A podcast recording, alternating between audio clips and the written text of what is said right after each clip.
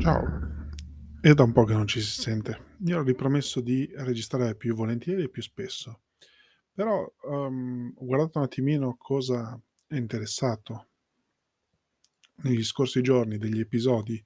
vecchi e cosa potrebbe essere rinnovato per quello, perché alcuni temi sono, mettiamola così, sono degli evergreen, sono delle cose che non sono cambiate col tempo, altre cose si sono evolute, anche perché rispetto alla registrazione che ho fatto due o tre anni fa, alcune cose si sono evolute e si sono rese anche più semplici e più facili da fare. Per esempio, questo episodio rivediamo un attimo perché dovresti prendere una stampante 3D. Per cui allaccia la cintura, ci rilassiamo un attimo, ripensiamo anche a cosa vogliamo fare con questa stampante 3D e tra poco prendiamo un attimino atto di quelle che sono le fantastiche nozioni di base per entrare nel mondo della stampa 3D. Ok? A tra poco.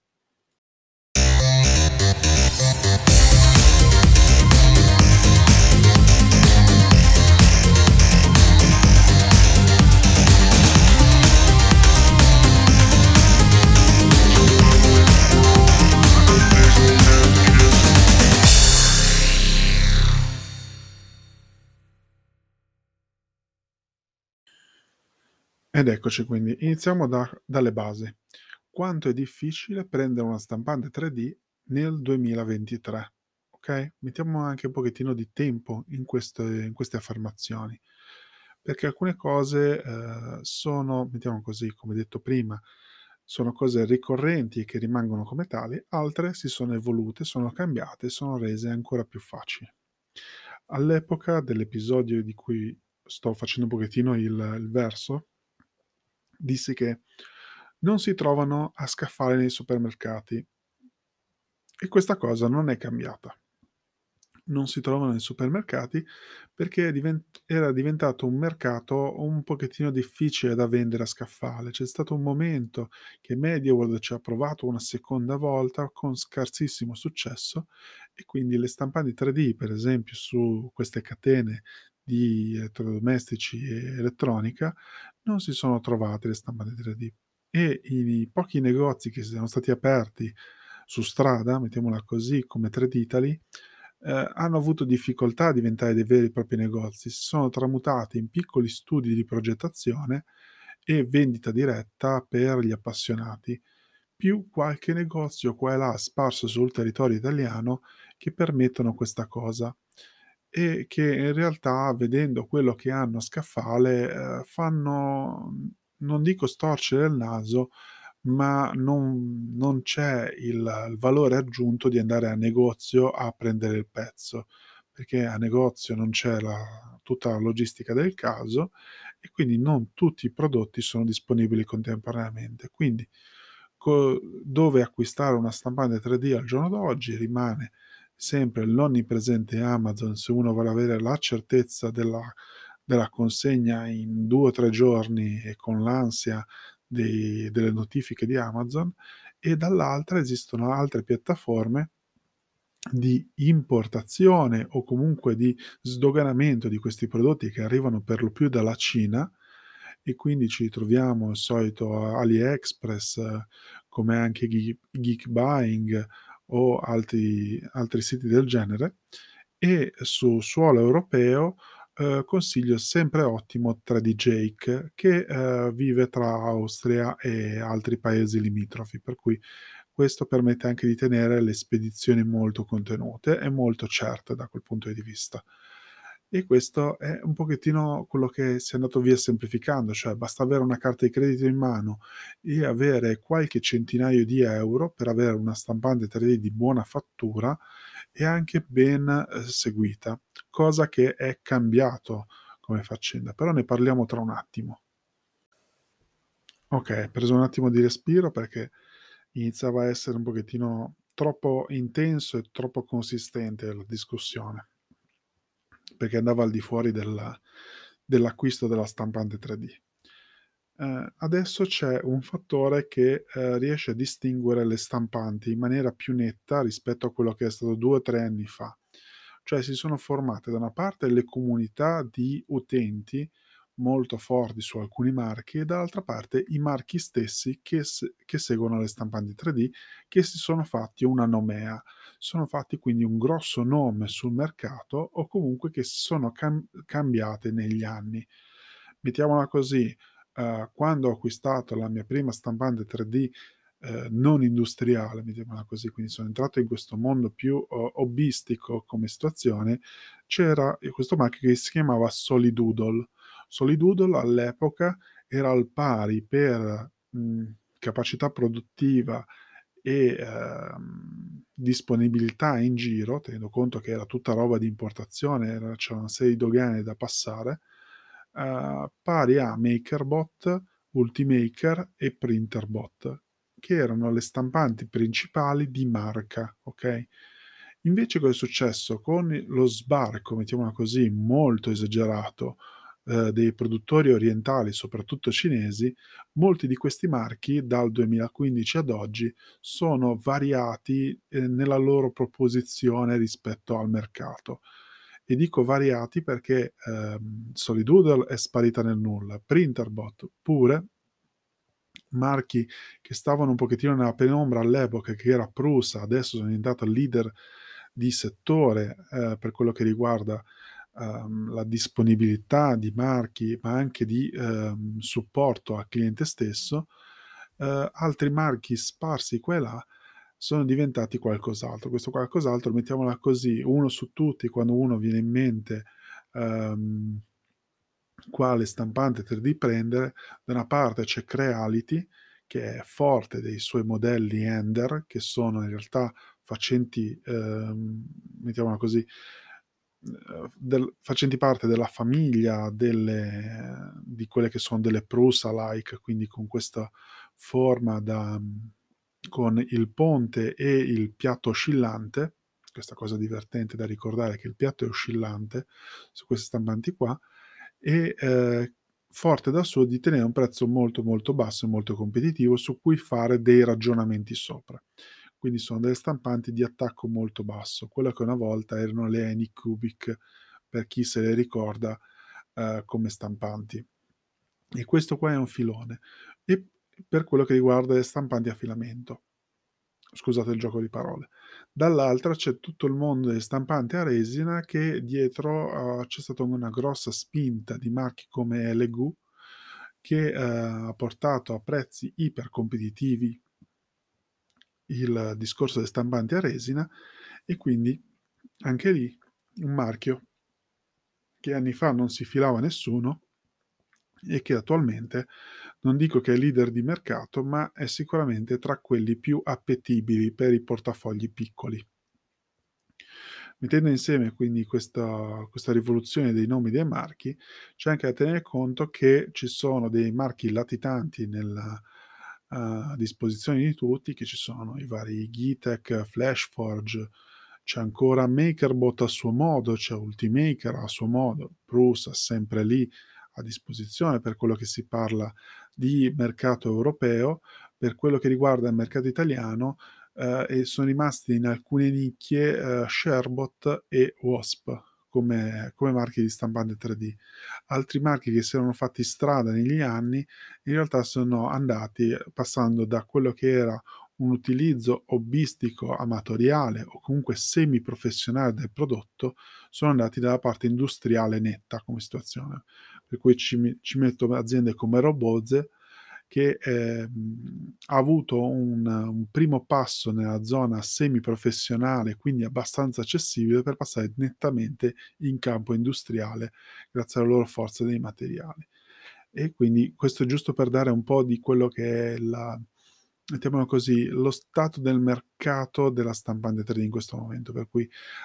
adesso che avete un pochettino ass, uh, assaporato quelli che sono tutti i mercati, pensiamo un pochettino perché dovresti prenderti una stampante 3D nel 2023. Andiamo un pochettino avanti con questa domanda. Allora, nel 2023 la, stamp- la stampa 3D è qualcosa che, eh, mettiamola così, inizia ad avere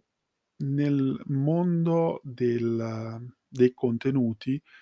tanti contenuti, molti contenuti, soprattutto video, grazie al fatto che siamo passati da avere mhmm, cose difficili da montare per i video, come poteva essere all'epoca cercare di mettere su una GoPro e simile attaccato alla stampante 3D e produrre un buon video di time lapse per per farlo, adesso che le stampanti 3D integrano quelle di fascia medio-alta, una videocamera che produca di suo un time lapse, per cui vengono questi video bellissimi senza dover sforzarsi nel cercare tutte le parti per poterlo fare. Adesso basta un Octoprint, un Astroprint per citare i più famosi eh, per quelli che sono la parte open source, per poi andare da, verso altri prodotti come il, il Clipper che permette di uh, aggiornare le macchine presenti oppure avere delle macchine già con Clipper per produrre questi video bellissimi. Per cui ci, in questo momento qua ci ritroviamo che possiamo uh, spulciare, avere delle idee di come, di come funziona una stampante 3D e di quali sono le caratteristiche durante l'utilizzo, grazie a questa sovrapproduzione di video tra quello che ci sono di TikTok, Instagram e YouTube. Cioè YouTube in questo momento non è neanche più la principale piattaforma su cui andare a consultare video di stampa 3D. E questo fa, fa un pochettino riflettere su quello che sono le ricerche attuali, però quello è un altro discorso. Per quello che riguarda perché dovresti prendere la stampante 3D, vediamo un pochettino se non è una questione di contenuti che ci ispira per poterla prendere, guardiamo cos'altro potrebbe essere. Allora, abbiamo detto che al momento una stampante 3D non è una questione di soldi, non è una questione di essere ispirati. Ehm, in, andiamo un pochettino a vedere se è un allora un problema di uh, utilizzo della stampante 3D eh, di per sé. Allora, mettiamola così, di solito eh, nei precedenti podcast che ho fatto finora ho sempre detto che la stampante a filamento è la regina per i, per i pigri, mettiamola così. Per quelli che, um, adesso ho detto pigri per dire quelli che non vogliono sporcarsi le mani o comunque avere un prodotto senza sbattimento come, situazione. Carichi da una parte il filamento, dall'altra la stampante produce, togli il prodotto dalla piattaforma e ce l'hai finito come situazione. Attualmente sul lato filamento si è arrivati a un livello veramente esagerato come situazione. Cioè, mettiamola così, una Bamboo uh, Lab, che è una marca di stampanti che sta andando molto in questo momento, che produce stampanti di buona fattura, ad alte prestazioni di velocità e multimateriche, si è arrivato a un punto simile a quello di tre anni fa o quattro in cui eh, si cercava di andare sulla stampante a colori, stampante a colori con cartucce d'inchiostro, non con più materiali. In questo momento più materiali vuol dire più colori per lo più, non più materiali con uh, res- tipologie meccaniche differenti. Però in questo momento avere una stampante in cui fare il minimo lavoro per quello che risulta l'assemblaggio delle parti è tanta roba. Ci sono tanti modelli in questo momento che permettono di fare questa cosa qua e mhmm, diciamo che diventa abbastanza facile a quel punto lì eh, produrre un modello colorato e anche molto pulito perché i supporti nel frattempo sono anche migliorati, per cui è diventato facile anche pulirlo da quel punto di vista. Ma dall'altra le stampanti a resina non hanno aspettato, mettiamola così, sono evolute molto. E quindi eh, è diventato più facile, più economico e anche più eh, anche remunerativo nel caso di mettersi su un business di prendere una stampante a resina, collare la resina, fare la stampa e poi pulirla. Perché ehm, a differenza di 3-4 anni fa adesso una stampante a resina di solito viene proposta in bundle in pacchetti con anche le piattaforme per pulizia e cu- mhmm, cottura, cura della resina, che sono quei passaggi ulteriori che vanno fatti, che di solito portano via un sacco di tempo, odore e spazio. In questo momento con praticamente lo spazio di due fornetti, mettiamola così, c'è lo spazio della stampante a resina e lo spazio per la zona di pulizia. Dall'altra parte